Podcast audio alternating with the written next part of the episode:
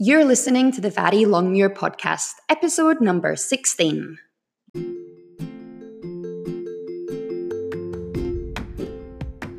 Welcome to the Vari Longmuir podcast, and as you may have guessed, I'm your host, Vari.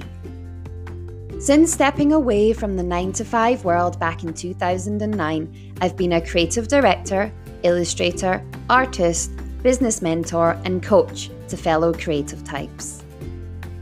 The intention with this podcast is to offer a fresh perspective about what it really means to be a working creative. I'm offering simple strategies to add a little more joy to your days and sharing my own insights and lessons learned, often the hard way, from over a decade of being my own boss. Now let's get into today's episode. Hi, guys, it's Vari here. Welcome to this week's episode. I hope you have had an amazing week. As this podcast goes out, it's a Friday, but this week I'm recording it on Monday. And I'm going to say that I have had an amazing week because I've just decided today that this week is going to be amazing. So I'm speaking to you from the future, but it has been an amazing week. This week, I want to talk to you about one little sentence that will really help you when you feel stuck and in a bit of a rut. We all have them. Those days when you feel like you've achieved nothing, right? Like you've wasted the whole day. Maybe you had a plan in the morning and then something unexpected happened. Perhaps you had a full schedule of work to complete, but then your kid woke up sick and you had to spend the day taking care of them. All that work goes on the back burner. Or maybe you had told yourself that you were going to have a super productive Sunday. You were going to wash the car. You were going to do some gardening. You were going to do the grocery shopping for the week. But instead, you found yourself still in your pages at 3 p.m., scrolling on your phone with Netflix on in the background. Now, you probably even gave yourself a hard time for not being able to fully commit to either Netflix or Instagram. now, I want to say this days like these are not wasted days if that is what you have decided to do. Just last weekend, I had exactly one of these kind of Sundays. It went something like this. I woke up late around 8 a.m. I usually get up around 6 or 6:30. I spent an hour on FaceTime chatting with my brother back in Scotland. I threw on a pair of jeans and a sweatshirt and I walked to get a coffee and then I came straight back home. I messed around online for a bit. I lay on the couch and listened to the end of an audiobook. Side note if you haven't listened to it or read it yet, the book How to Own the Room by Viv Groskop is amazing. I highly recommend it. And her podcast of the same name is amazing too. So, after that busy start to the day, I went out for a Sunday roast to the local pub with my guy. Then we left that pub and went to another pub round the corner for dessert and had a game of pool, which I won. And he will not like me telling you that. then we came back home, we lay on the couch, watched the movie, and pottered about for the rest of the day until it was bedtime. It was a delightfully non productive day. And I say non productive rather than unproductive intentionally because this is exactly what I had planned to do on Sunday. Absolutely nothing. I'd planned to do nothing. These kind of days are so necessary to rebalance my energy, to slow the pace for me, and to really reconnect with myself and the people around me. If you don't have these days scheduled into your calendar, I highly recommend it it's actually the very first thing I get my clients to do is to schedule their free time. Because it's always the first thing to be sacrificed when we inevitably run out of time or when we're thrown a curveball and something unexpected happens. But today I want to talk about the days when you have great intentions and you've got all these plans of things you want to do and things you want to achieve, but you just don't do them.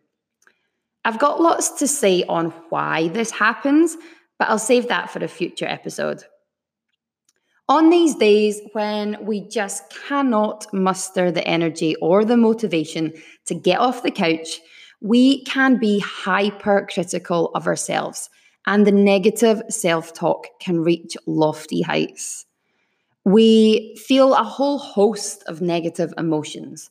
We feel guilt for not sticking to our schedule when we said we would. We feel frustration for not making better use of the time we've got. And we feel shame for wasting an entire day. But here's what I want to offer you in those moments of self reprimand there is still time. You can still make today count. Today is not yet over. There's still time. The French author Henri Mouget once said these very wise words The day is not over yet. You may still meet with Providence who never gets up before noon. When you find yourself berating yourself and beating yourself up about having an unproductive day, there is always time to make it count. There is always time to change that around. The beauty of the idea of the day is not over yet is that it works at any time of the day. Say you set your alarm to get up and write for an hour before the kids get up for school, but you hit the snooze button and you roll over. Remember, the day is not over yet. You went out for lunch with a friend and you had the burger when you told yourself you'd have the salad. The day is not over yet. You binged on three episodes of a new Netflix series when you said you'd work on that new client pitch. The day is not over yet. Here's the thing it is all too easy to get over dramatic and throw the towel in when you think that you've quote unquote failed or you've let yourself down. But do not let this one little slip mean any more than that a slip. So you didn't do that hour of writing first thing. You can still carve out 15 minutes at some point during the day to write something. You ate the burger at lunch, no big deal. You're right back on track with your eating plan at dinner time that night. It is never too late to make a different choice. We have the opportunity to choose a different thought at any minute of any day. Because when we change our thinking, we change the way we feel. And when we change the way we feel, we take very different actions. Berating yourself and feeling guilty is not going to create an emotion that will have you take an action. But being loving and gentle towards yourself will. So even if it's 10 minutes before bed and it's been the most forgettable and grey of days, you still have the chance to change it. Pick up the phone and call your mum for a five minute chat.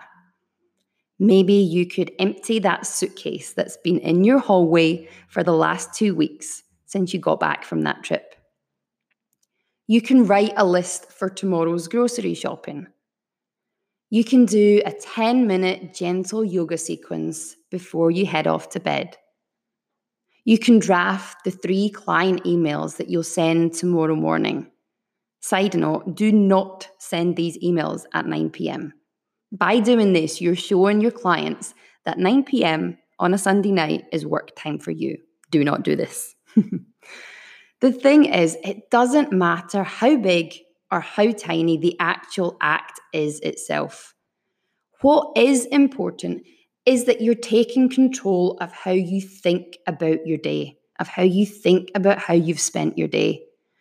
You start then to create evidence that proves to yourself that you are not a victim of your external circumstances. but that you're actually a person who has full responsibility and who takes full ownership for their life. You show yourself that you're someone who has self awareness and that you're someone who can change their thoughts to create less of what they don't want and more of what they do want. Remember, the day is not over yet. That's all for this week, guys. For updates, be sure and subscribe to my newsletter over at varilongmuir.com and come follow me on Instagram. I'm at varilongmuir. Thanks as always for listening, and I'll talk to you next week.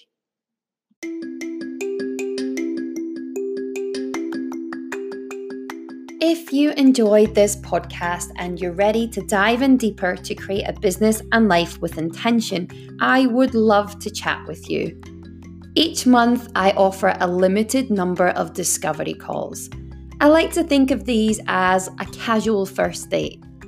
It's an opportunity for us to connect, for me to find out what's going on in your business and your life at the moment, and see if we're a good fit to coach together.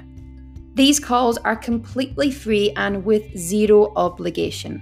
And I know from every single person I talk to, they leave with more clarity and more focus, whether they go on to work with me or not. So it's a win win. There is literally nothing to lose. For more information and to book our virtual coffee date, head on over to varilongmuir.com slash coaching.